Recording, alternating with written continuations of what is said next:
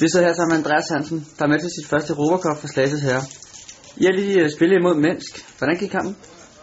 Det var en meget lige kamp, men Minsk de var bedre til at udnytte deres chancer. Så vi tabte desværre 5-2, men jeg synes vi spillede en god kamp, og vi var fuldt godt med igennem de 70 minutter. Men som sagt, Minsk var bedre til at udnytte deres chancer, og vi havde også en del chancer for en mål. Og også flere chancer, der var farligere end Minsk, men vi kunne ikke udnytte dem. Du er med til din første Europa Cup, og du har i dag spillet din anden kamp. Men der er sket noget specielt i dag. Hvad var det?